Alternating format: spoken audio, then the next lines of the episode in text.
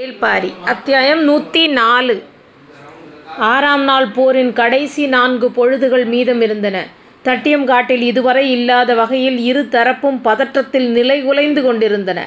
மயூர்கிழாரால் கருங்கைவாணனை மூஞ்சலை நோக்கி அனுப்ப முடியவில்லை. தேக்கனால் முடியனை இரவாதனை நோக்கி அனுப்ப முடியவில்லை.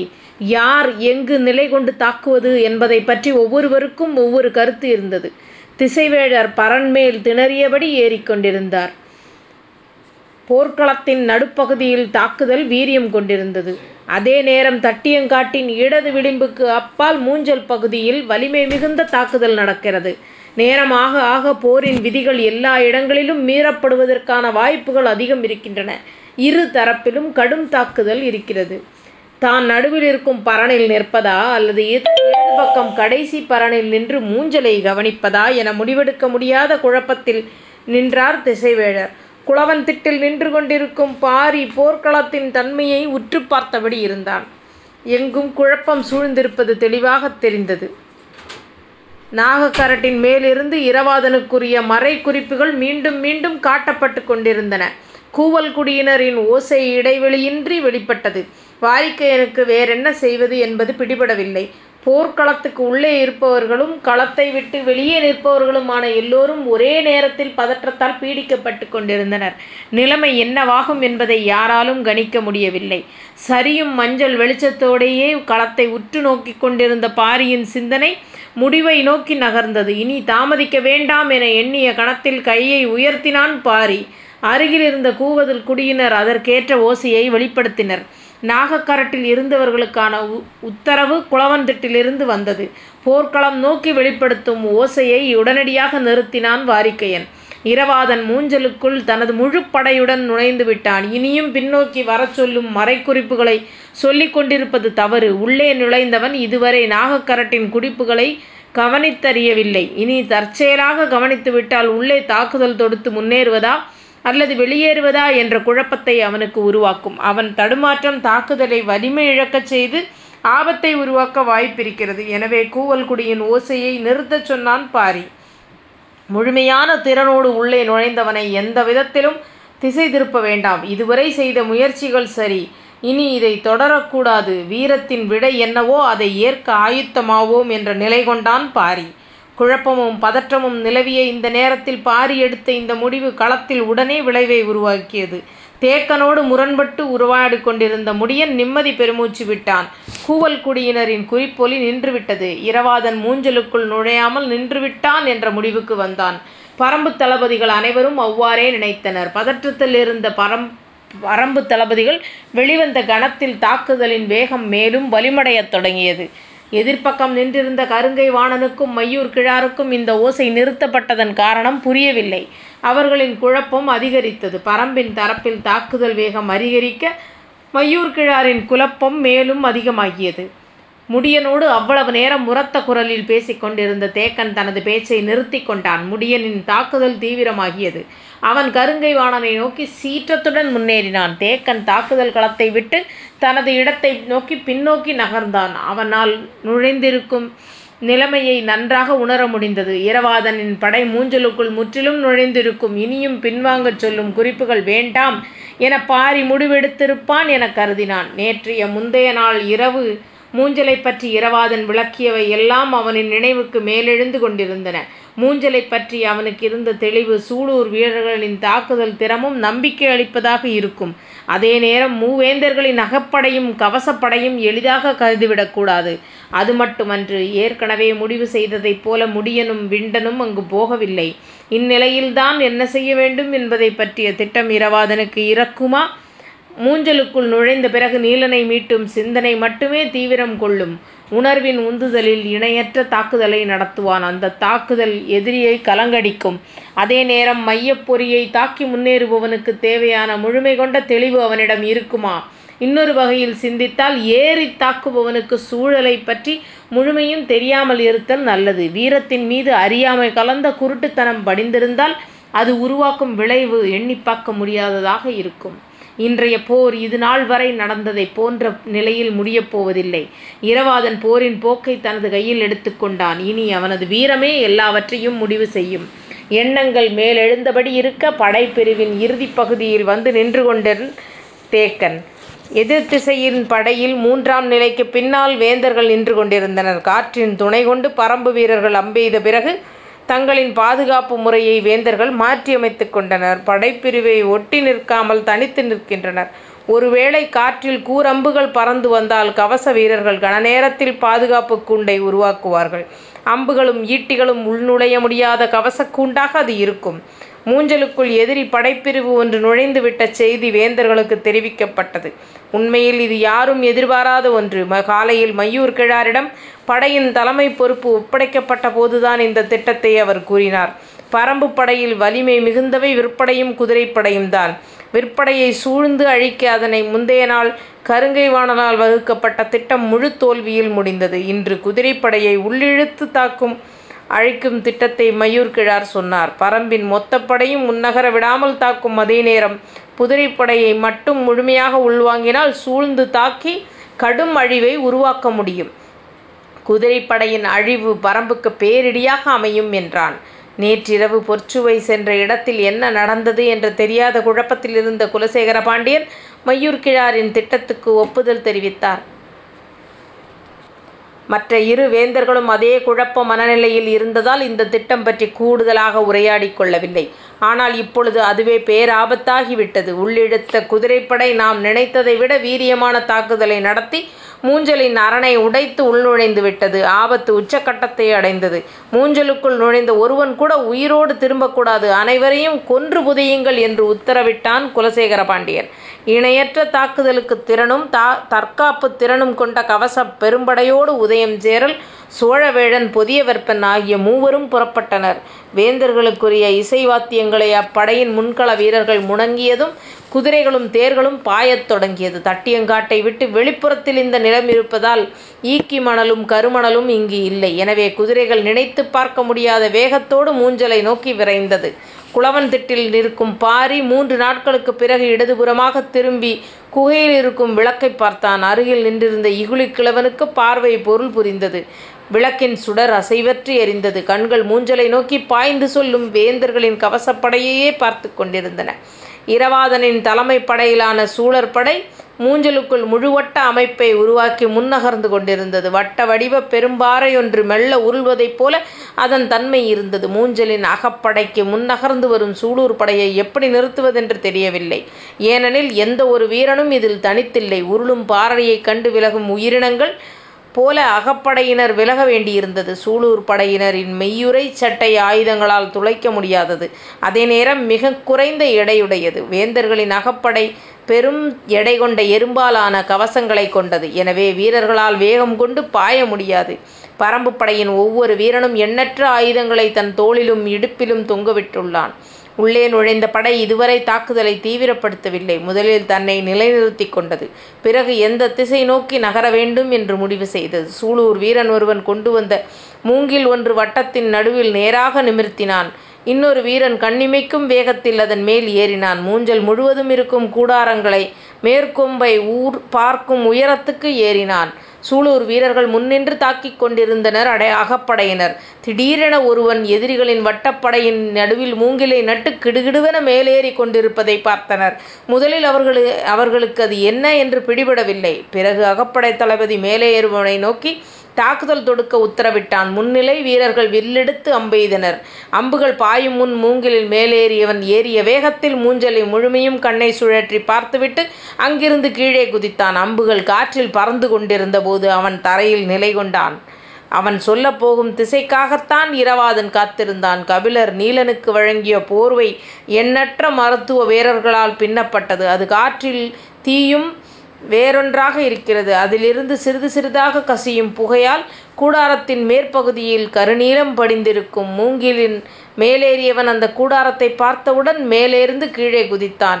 குதித்தவன் குறிப்பை சொன்ன கணத்தில் முன்வகுக்கப்பட்ட திட்டத்தின் அடிப்படையில் தாக்குதலை தொடங்கினான் இரவாதன். அதுவரை முன்னும் பின்னுமாக அசைந்து கொண்டிருந்த பாறை கடகடவென உருளத் தொடங்கியது போல் இருந்தது. பரம்பின் தரப்பில் அம்புகளும் ஈட்டிகளும் பீரிட்ட போது அகப்படையினர் முன்னகர முடியாமல் தடுப்பு உத்தியை கைகொள்ளத் தொடங்கினர். நட்ட வட்ட வடிவ பேருருளை மூன்றாக பிளக்கத் தொடங்கியது. கருணியின் தலைமையிலான வீரர்கள் அகப்படையை எதிர்கொள்ள உருவிய வாளோடு பாய்ந்து நின்றனர். அவர்கள் பிரியும் வேகத்தில் பிடரிமாணனின் தலைமையிலான குழுவினர் பொய்க்கூடாரங்களில் உள்ளவர்களை எதிர்த்து தனியே தனித்து முன்னேறினர்.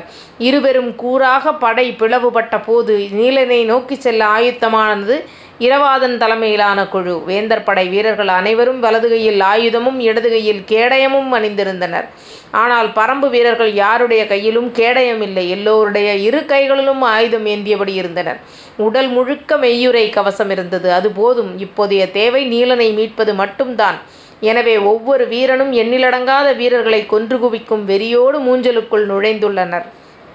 கரணியின் தலைமையிலான படை தாக்குதலை தொடங்கிய கணம் அதன் வேகம் எதிர்கொள்ள முடியாததாக இருந்தது. தாக்குதலின் ஆற்றலால் வேந்தர்களின் அகப்படை சற்றே பின்வாங்கியது. பிடரிமானின் தலைமையிலான மணி முன்னகரும் போது படையின் நடுப்பகுதியிலிருந்து மூன்று பெரும் மூங்கில்களை உயர்த்தி முக்கோண வடிவில் மூன்று முனைகளையும் ஒன்றோடு ஒன்றாக பொருத்தி நிறுத்தினர். மறுகணமே எண்ணற்ற வீரர்கள் ஒருவர் பின் ஒருவராக அதில் ஏறி கோபுரம் போன்ற அமைப்பை உருவாக்கினர். மூங்கிலின் பிடிமானத்தோடு ஒருவர் தோளில் ஒருவர் ஏறி முகுடாரத்தை விட அதிக உயரத்தை உருவாக்கி கொண்டனர். இவையெல்லாம் நினைத்து பார்க்க முடியாத வேகத்தில் படையின் நடுப்பகுதிக்குள் நடக்கின்றன. கோபுரத்தில் மேலேறியவர்கள் உச்சியில் இருந்தபடி கூடாரத்தின் மேல்நிலையில் தாக்குதல் தொடுக்க தொடங்கினர். பகழி அம்புகள் கூடாரத்தின் மேற்கூரையை கிழித்து கொண்டு உள்ளிறங்கியது. உடலெங்கும் கவசம் அணிந்த வீரர்கள் மேற்கூரையிலிருந்து பாய்ந்து வரும் தலையையும் கழுத்தையும் தாக்கும் அம்புகளை சற்றும் எதிர்பார்க்கவில்லை. பொய்க்கூடா கூடாரத்தில் இருந்த வேந்தர் படை வீரர்கள் இடைவிடாது கூரையை பிளக்கும் அம்புகளை எதிர்கொள்ள முடியாமல் சிதறி வெளியேறினர். பொய்க்கூடாரம் ஒன்று கலைந்த வேகத்தில் அதன் கூச்சலும் கலவரமும் மற்றவற்றை கலைத்தன. அகைப்படை சிதறி பொய்க்கூடாரங்கள் கலையத் தொடங்கும் போது வேந்தர்கள் கவசப்படையோடு மூஞ்சலுக்குள் நுழைந்தனர். இடதுபுறமாக உதயஞ்சேரல் நுழைந்தான். அவன் கண்முன் சிதறும் அகப்படையை கொன்று குவித்து முன்னகர்ந்து கொண்டிருந்த சூளூர் படை எதிர்த்திசையில் அதைவிட வேகமாக இன்னொரு படை போய்கொண்டிருந்தது. அப்பக்கமிருந்து உள்ளே நுழைந்தான் சோழவேழன். பிடரிமானின் தாக்குதல் பொய்க்கூடாரங்களை புரட்டியது. மூஞ்சலின் கட்டுக்கோப்பு குலைந்து கொண்டிருந்த போது வேந்தர்கள் மூவரும் தங்களின் சிறப்பு படையோடு உள்நுழைந்தனர். மிக குறுகிய நேரத்தில் சூறைக்காற்று போல தாக்குதல் நடத்திய பரம்பு படை மூஞ்சலின் மொத்த இயக்கத்தையும் நிலைகுலையச் செய்தது. தாங்கள் பார்த்து கொண்டிருக்கும் காட்சியை வேந்தர்களால் நம்பவே முடியவில்லை. ஆனாலும் எதிர்த்தாக்குதலை தொடுக்க அவர்களுக்கு அதிக நேரமாகவில்லை. பல பேர்களையும் தாக்குதலையும் வெற்றிகரமாக நடத்திய எண்ணற்ற அனுபவம் கொண்டிருந்த வேந்தர்களின் சிறப்பு படை இதுபோன்ற சூழலை எத்தனையோ முறை கையாண்ட தளபதிகள் அதில் இருந்தனர். உதயஞ்சேரலின் படை கரணியின் தலைமையிலான படையோடு மோதத் தொடங்கியது. அதே நேரத்தில் சோழவேழனின் படை பிடரிமானின் படையோடு எதிர்கொண்டது. எண்ணி பார்க்க முடியாத வலிமையும் தாக்குதல் திறனும் கொண்ட இரு தரப்பு சிறப்பு படைகளும் ஒன்றையொன்று எதிர்கொண்டன. இரு பக்க சிறகுகளிலும் கருணியும் பிடரிமாறனும் எண்ணிலடங்காத ஆயுதங்களின் வழியே வந்த வேந்தர் படையை தாக்கிக் கொண்டிருந்த போது தனது இரையை கவ்வ விண்ணிலிருந்து வெட்டி இறங்கும் கழுகின் வேகத்தில் நீலனின் கூடாரம் நோக்கி பாய்ந்து கொண்டிருந்தான் இரவாதன். மூஞ்சலுக்குள் நுழைந்த இடத்திலிருந்து நீலனின் கூடாரம் இருக்கும் இடைவரை மூன்று தடுப்பு நிலைகள் உள்ளன. வெளிப்புற அரணை உடைத்து முதல் தடுப்புக்கு அருகில் பரம்பு படை வந்தபோது மூவரும் வந்து சேர்ந்தனர். ஆனால் அப்போது இரவாதன் இரண்டாவது படை தடுப்பை தாக்கிக் கொண்டிருந்தான். நிலைமையை கணிக்கும் நேரம் கூட வேந்தர்களுக்கு வாய்க்கவில்லை. அவன் இரண்டாவது தடுப்பை உடைக்கும் முன் தனது படை அவ்விடம் விரைந்து செல்ல உத்தரவிட்டான் பொதியவெற்பன். இரவாதனின் வேகமும் தாக்குதலின் தன்மையும் யாரும் கற்பனை செய்ய முடியாத அளவுக்கு இருந்தன. தென்னோலையை கிழித்து கொண்டு இறங்கும் மூங்கிற் கிழி போல எதிரிகளின் கவசங்களை துளைத்து உள்ளிறங்கி உள்ளிறங்கியது பகழி அம்புகள். அம்பென்பது மூன்று விசைகள் மையம் கொள்வது. இழுத்து வளைக்கும் போது உள்ளுக்குள் விரிய துடிக்கும் நரம்பு, பின்னிழுக்கும் போது முன்னேற துடிக்கும் நான், பின்னும் முன்னுமாக வீரனின் இரு கைகளை கொண்டு கூட்டப்படும் விசை.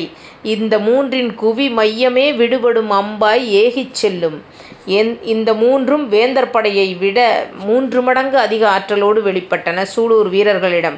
குறுங்காது முயலின் குருதிவாடை காற்றெங்கும் மிதந்து கொண்டிருந்தது. பொதியவெற்பனின் சிறப்பு படை இரவாதனின் படையை நோக்கி முன்னேறியது. அப்போது சற்றும் எதிர்பார்க்காமல் சூளூர் வீரர்கள் விசிறி வடிவிலான உருளிகளான எரிவட்டுகளை வீசத் தொடங்கினர்.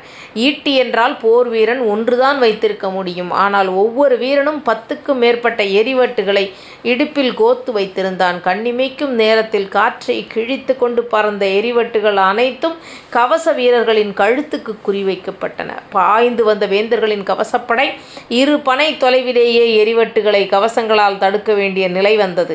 அப்போது மூன்றாவது தடுப்பு நோக்கி இரவாதன் முன்னேறி கொண்டிருந்தான். அதை பார்த்த பொதியவெற்பன் உலோக வில்லில் தணலம்புகளால் இரவாதனை நோக்கி கடும் தாக்குதல் நடத்தியபடி அவனை நோக்கி தேரை விரிவுபடுத்து என்று கத்தினான். மூஞ்சலின் வெளிப்புற அரண் மீண்டும் ஒன்றுக்கொன்று சொருகி அடைப்பை உருவாக்கியது. ஆனால் உள்நுழைந்த சூழர் வீரர்கள் தங்களை நோக்கி மொய்க்கும் வேந்தர் படையை கணக்கில்லாமல் கொன்று குவித்து கொண்டிருந்தனர். கவசங்களின் மேல் வெட்டியிருங்கும் வாளின் ஓசை மூஞ்சலை நடுங்கச் செய்தது. கொற்ற வாளும் கணிச்சி எனும் கோடாரி வகை ஆயுதமும் சூளூர் வீரர்களின் உடல் உறுப்பை போன்றவை. பெருமரத்தையும் கணிச்சி கொண்டு ஒரே வெற்றில் வீழ்ச்சி சாக்கியும் சூளூர் வீரர்களின் வேகம் கவசங்களை கிழித்து இறங்கிக் கொண்டிருந்தது. இரவாதன் மூன்றாவது தடுப்பை நெருங்கும் போது பொதியவெற்பனின் தேர் அவ்விடம் விரைந்து வந்து நின்றது. நிறைந்த பூண்களை கொண்ட கொடிஞ்சி வகை தேர் கதிரவன் ஒளியில் கண்களை பறித்தபடி வீரர்களை பிளந்து கொண்டு வந்தது. கவச வீரர்களின் தாக்குதல்களுக்கு இடையே திரும்பி மீளும் கணத்தில் தன்னை நோக்கி வரும் தேரை பார்த்தான் இரவாதன். அவனை சூழ்ந்திருந்த கவச வீரர்களை தாங்கிக் கொண்டிருந்த அதே வேகத்தில் தனது மு முதுகிலிருந்த மூவிலை வேலை எடுத்து மின்னலென வீசினான். தேரின் இடதுபுற சக்கரத்தின் நடு அச்சை பிளந்து இறங்கியது மூவிலை வேல். என்ன நடந்தது என்பதை வீரர்கள் உணரும் முன் தரையிலே உருண்டு கொண்டிருந்தான் வளவன். அவனை தாண்டி வீசப்பட்டான் பொதியவெற்பன். உடைந்த தேரை கனைப்பொலியோடு வேகம் குறையாமல் இழுத்து முன் சென்றன குதிரைகள். கொடிஞ்சி வகை தேரை தனியொருவன் உடைக்கவும் முடியும் என்பதை யாராலும் கற்பனை கூட செய்து பார்க்க முடியாததாக இருந்தது. தேரிலிருந்து சரிந்தவனை நோக்கி தாக்குதலை தொடுத்து உயிர் பறிப்பதற்கெல்லாம் இரவாதனுக்கு நேரமில்லை. அவனது வேகத்துக்கு குறுக்கீடாக எது வந்தாலும் இடியென தாக்கி அழித்தபடி நீலனின் கூடாரம் நோக்கி விரைவது மட்டுமே அவன் வேலை. ஏறக்குறைய அவன் நீலனின் கூடாரத்தை நெருங்கினான். அவ்வளவு நேரமும் அவனது வேகத்தை தடுக்க அணி அணியாய் வந்த அகப்படை வீரர்கள் போரிட்டனர். ஆனால் மூன்றாவது தடுப்பை பிளந்து உள்நுழைந்த வேகத்தில் பொதியவெற்பனின் தேரை ஒரே வேளால் அடித்து நொறுக்கி கவிழ்ந்ததை பார்த்த பிறகு அதன் யாரும் எதிர்கொண்டு நிற்க வரவில்லை. வீழ்ந்தெழுந்த வேகத்தில் தனது காப்பு படையோடு இரவாதனை நோக்கி பாய்ந்தான் பொதியவெற்பன். பாண்டிய இளவரசின் தலை சிறந்த பாதுகாப்பு படையினர் பதினாறு பேர் இரவாதனை சுற்றி வளைத்தனர். இடக்கையில் நீள்மழுவும் வலது கையில் ஈர் வாளும் கொண்டு இரவாதன் தாக்கிய வேகம் பதினாறு பேரையும் நடுங்கச் செய்தது. பரம்பின் சிறப்பு உலோக கலவையால் நாள் கணக்கில் ஊற வைக்கப்பட்ட வாளது. வேறெந்த உலோகத்தினோடும் கரும்பாறையில் மோதினால் கூட முழை மழுங்காது. ஆனால் அதே நேரம் எதிர்வீசப்படும் வாளை வெட்டி கூறாக்கும் வலுவுள்ள ஈர்வாள் அது. இரவாதனின் வலதுகை வேகம் பாரியே வியக்கக்கூடியது. அதனால்தான் அவன் செலுத்தும் அம்பு யானையின் கழுத்தில் ஒரு பகுதியில் தைத்து மறுபகுதியில் எட்டி பார்க்கிறது. அதுவும் நீலனின் கூடார வாயிலில் நடக்கும் இந்த தாக்குதலில் மரக்குச்சிகளை வெட்டு தள்ளுவதைப் போல பாண்டிய வீரர்களின் வாள்களை சீவி தள்ளினான்.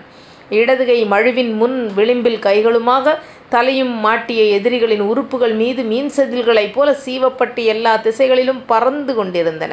பீரிடும் நீரூற்றுக்கு இடையே குளைத்து நகர்பவனைப் போல குருதி ஊற்றுக்கு நடுவே இடையே ஓடிக்கொண்டிருந்தான் இரவாதன். அவனை மறிக்கும் ஆற்றல் அங்கு யாருக்கும் இல்லை. சினம் கொண்ட வேட்டை விலங்கின் எட்டு பற்களையும் தனது முகத்தருகே பார்த்தது போல் இரு கைகளாலும் ஆயுதங்களை கைகொள்ளும் இரவாதனை பார்த்து மிரண்டு போய் நின்றான் பொதியவெற்பன். நீலனின் கூடாரத்துக்குள் நுழைய சில அடிகளே இருந்தபோது பாய்ந்து முன் சென்று தடுக்கலாமா என நினைத்த பொதியவெற்பன் சட்டென பின்னால் நிற்கும் போர் பணியாளனுக்கு உத்தரவிட்டான்.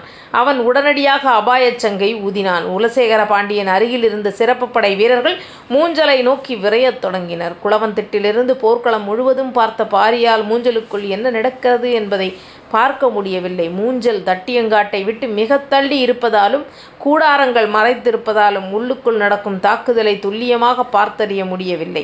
ஆனால் களத்தில் மூன்றாம் நிலையை கடந்து நின்றிருந்த குலசேகர பாண்டியனின் படைகள் மீண்டும் மூஞ்சலை நோக்கி விரைவதை பார்த்தான். கடைசி கணத்தில் மூஞ்சல் தன்னை காத்து கொள்ள முடியாமல் திணறுவதை உணர்ந்தான். இப்போது பரம்பு தளபதிகளில் யாராவது ஒருவர் மூஞ்சலில் இருக்க வேண்டும் என அவன் மனம் துடித்தது. கருங்கைவாணன் தலைமையிலான படையை உடனடியாக மூஞ்சலுக்கு வர சொல்லி மயூர்கிழாருக்கு செய்தி வந்தது. மூஞ்சல் பேராபத்தில் சிக்கிக்கொண்டது. தான் சொன்ன நேரத்தில் கருங்கைவாணன் அங்கே போயிருந்தால் இந்த நிலை உருவாகி இருக்காது. தலைமை தளபதியாக தான் பொறுப்பேற்றதை விரும்பாததால் அவன் எனது கட்டளையை ஏற்க மறுக்கிறான் என்பது அவருக்கு தோன்றியது. மீண்டும் மயூர்கிழார் சொன்னபோது கருங்கைவாணன் ஏதோ சொல்ல வந்தான். ஆனால் அதற்குள் தனது குரலை பல மடங்கு உயர்த்தியபடி கத்தினார் மயூர்கிழார். பின்னர் அதன் கருங்கைவாணனால் மறுப்பு சொல்ல முடியவில்லை. மிக விரிந்த போர்க்களத்தில் வந்து சேரும் செய்திகளை எப்படி கையாள்வது என்பது என்பது தனிக்கலை. இவனது நாடே இந்த போர்க்களத்தை விட சிறியது. இவன் இதை எப்படி புரிந்து கொள்ள முடியும் என்று எண்ணியபடி தனது தேரை திருப்ப உத்தரவிட்டான் கருங்கைவாணன். தாக்குதல் உச்சம் கொண்டிருக்கிற இந்த நேரத்தில் கருங்கைவாணன் ஏன் விலகிச் செல்கிறான் என்பது அவனது தேர்ப்படை தளபதி வெறுங்காலனுக்கு புரியவில்லை. ஆனால் எதிர்த்து நின்று போரிட்டு கொண்டிருக்கும் முடியனுக்கு புரிந்தது. கருங்கைவாணன் இந்த இடம் விட்டு நகரக்கூடாது. அதற்கு ஒரே வழி அவனது பார்வை அகலும் முன் அவனது தளபதியான வெறுங்காலனை கொன்று வீழ்த்துவது மட்டுமே என்று முடிவுக்கு செய்தான். அவ்வளவு நேரமும் கருங்கைவாணனின் படைப்பிரிவை தாக்கி கொண்டிருந்த முடியன் தனது வளவனை நோக்கி சொன்னான், நேராக வெறுங்காலை நோக்கி தேரை நிற்காமல் செலுத்து, எக்காரணத்தை கொண்டும் வேகத்தை குறைக்காதே என்று சொல்லி முடிக்கும்போது பாய்ந்து கொண்டிருந்தன குதிரைகள். அம்புகளை எடுத்து நாணேற்றி விடுவிக்கும் போது அந்த நேரம் கூட முடியனுக்கு இல்லை. கருங்கைவாணன் தனது தேரை மூஞ்சலை நோக்கி திருப்பி விட்டான். அவனது பார்வை மறைவதற்குள் வெறுங்காலன் வீழ்த்தப்பட வேண்டும். கருங்கைவாணன் இங்கிருந்து புறப்படும் போது எதிரிப்படை தளபதி தன்னை நோக்கி முன்னேறி வருகிறான் என்பதை அறிந்தார். கணமே அச்சம் மேலேறத் தொடங்கியது. அவன் வழக்கத்தை விட வேகமாகவே அம்பை வில்லில் பூட்டினான். அப்போது உள்ளங்கை அளவு வண்டுகள் சீறி வருவது போல அவனை நோக்கி வந்தன. என்ன அவை என்று பார்க்கும்போது மார்பெலும்பிலும் இடது தொடையிலும் இரண்டு உள்ளிறங்கின. முன் முன்னுதொடு முழுக்க புலிநகங்களான வட்டுடை தட்டு அது காற்றை அறுத்தபடி சீவி செல்லும். தேர்ந்த வீரன் கண்ணிமைக்கும் நேரத்தில் பன்னிரண்டு தட்டுகளை கூட எறிவான். பிளிரும் யானை துதிக்கையை கீழிறக்கும் முன் சாய்த்துவிட முடியும். வெறுங்காலனால் எப்படி அதை எதிர்கொள்ளி நிற்க முடியும்? தேரை திருப்பிய கணத்தில் வெறுங்காலன் வீழ்த்தப்பட்டதை அறிந்து களம் நடுங்க கத்தினான் கருங்கைவாணன். மொத்த காட்சியும் பார்த்து கொண்டிருந்த மயூர்கிழாருக்கு என்ன செய்வதென்று தெரியவில்லை. முடியன் மீண்டும் தனது தேரை பழைய நிலைக்கு கொண்டு வந்தான். வரும்போதே விண்டன் நோக்கி குரல் கொடுத்தான் முடியன், கணப்பொழுதும் காலம் தாழ்த்தாதே, ஏறி தாக்கு என்று. விண்டன் முன்னிலும் வேகமாக முன்னேறினான். அதை பார்த்தபடி கொப்பளிக்கும் ஆவேசத்தோடு தாக்குவதற்கு பாய்ந்து வந்தான் கருங்கைவாணன். எந்த தூண்டிலை போட்டால் மூஞ்சலை நோக்கி போக விடாமல் திருப்ப முடியுமோ அந்த தூண்டிலை முடியன் வீசியவுடன் திரும்பினான் கருங்கைவாணன். அவனது தாக்குதல் உத்தி இன்னும் கடுமையாக இருக்கும் என்னு எண்ணும் போது ஆறு பரன்களின் மேலிருந்தும் முரசின் ஓசை மேலெழுந்தது. யாரும் எதிர்பாராத நிகழ்வாக அது இருந்தது. அதிர்ந்து பார்த்தனர் பலரும். நினைவு மீண்டவனைப் போல் சட்டனம் திரும்பிய மயூர்கிழார் மூஞ்சலை நோக்கி தேரை விரட்டு என்றார். அவர் போகத் தொடங்கியதும் அவரை விட வேகமாக மூஞ்சலை நோக்கி விரைந்தான் கருங்கைவாணன். தட்டியங்காடெங்கும் கடைசி ஐந்து பொழுதுகளில் நிறைத்து பார்க்க முடியாத தாக்குதல் தொடுத்த வீரர்கள் முரசின் ஓசை கேட்டதும் ஆயுதம் ஏந்திய கைகளை தளர்த்தினர். ஆனால் தளபதிகள் முன்னிலும் வேகமாக படபடப்புடன் மூஞ்சலை நோக்கி விரைந்தனர். கருங்கைவாணனின் தேரை தொடர்ந்து அதே வேகத்தில் முடியன் வந்து கொண்டிருந்தான். மூன்று நாளாக குதிரை ஏறாத தேக்கன் முடியனை விஞ்சியபடி குதிரையில் பாய்ந்து கொண்டிருந்தான். விலா எலும்பு உள்குத்தி இறங்குவதெல்லாம் தேக்கின் நினைவிலேயே இல்லை. அவனை தொடர்ந்து உதிரன் வந்து கொண்டிருந்தான். மூஞ்சலின் வெளிப்புற அரண் அருகே வந்து நின்றது முடியனின் தேர். அவனுக்கு முன்னால் தன் கண்களையே நம்ப முடியாமல் உறைந்து நின்றான் கருங்கைவாணன். அவர்கள் உயிரென காத்த மூஞ்சல் கண் பார்க்கும் எல்லை வரை நொறுக்கப்பட்டு கிடந்தது. வெட்டுப்பட்ட வீரர்களின் உடல்கள் மலையென குவிந்திருந்தது. தேரையோ குதிரையோ உள்ளே கொண்டு செல்ல முடியாத அளவுக்கு எல்லாம் நிலைகுலைந்திருந்தது. எந்த ஒரு போர்க்களத்திலும் குறுகிய வட்டத்துக்குள் இத்தனை ஆயிரம் பேர் குவிக்கப்பட்டிருக்க மாட்டார்கள். கருங்கைவாணன் திகைத்து நின்றபோது முடியனின் கண்கள் துடித்தபடி இருந்தன. மூஞ்சலுக்குள் ஒரு சில வீரர்கள் மட்டுமே அங்குமிங்குமாக தென்பட்டனர். கவசப்படையோ அகப்படையோ சூளூர் படையோ எந்த படையைச் சேர்ந்த வீரர்களும் கண்ணில் படவில்லை. குதிரைகள் கணக்கில்லாமல் குத்தி சாய்க்கப்பட்டுள்ளன. குவிந்து கிடக்கும் பிணக்குவியலின் மீது மிதித்து நடக்க முடியவில்லை. எல்லோரும் அப்படியே நின்றிருந்தனர். தொலைவில் ஒருவன் மட்டும் நடந்து வருவது தெரிந்தது. யாரவன் என்று யாராலும் அடையாளம் காண முடியவில்லை. செந்நிற குருதியில் மூழ்கி எழுந்து வந்து கொண்டிருந்தான். கால்களை இழுத்து முன்னகர முடியவில்லை. ஆனாலும் விடாமல் முயன்று வந்தான். உடலெங்கும் வெட்டுப்பட்டுள்ளது என்பது எதுவும் தெரியவில்லை. குருதி கொட்டியபடி இருந்தது. அவனது உடலமைப்பை பார்த்ததும் அவன் இரவாதன் இல்லை என்று தெரிந்தது. கையில் வலது மூட்டின் ஓரச்சதையிலும் துளித்திருந்த சிறு வாள் ஒன்று அப்படியே இருந்தது. அதை பிடுங்கக்கூட வலிமையின்றி நடந்து வந்தான். சற்று அருகில் வந்ததும் அடையாளம் கொண்டான், அவன் கருணி என்று. கண்டுணர்ந்த நேரத்தில் அவனை நோக்கி ஓடினான் முடியன். ஆனால் முன்னால் இருந்த வேந்தர் படை வீரர்கள் மூஞ்சலுக்குள் அனுமதிக்க மாட்டோம் என்று வாளால் மறித்து நிறுத்தினர். துடிதுடித்து போய் நின்றான் முடியன். தேக்கனும் உதிரனும் அவன் அருகில் பதற்றத்தோடு வந்து நின்றனர். கருணி மூஞ்சலின் எல்லை வந்தடைவது வெகு நேரமாகியது. உயிரை இழக்காமல் நடந்து வந்தவன் முடியனின் அருகில் வந்ததும் தான் கையில் கொண்டு வந்த வாளை பரம்பு குடியன் குடிமுடியனிடம் ஒப்படைத்தபடி அப்படியே மண்ணில் சரிந்தான். முடியன் கையில் வாங்கியது இரவாதனின் ஈர்வாள். அடுத்த அத்தியாயம் நாளைக்கு பார்க்கலாமா?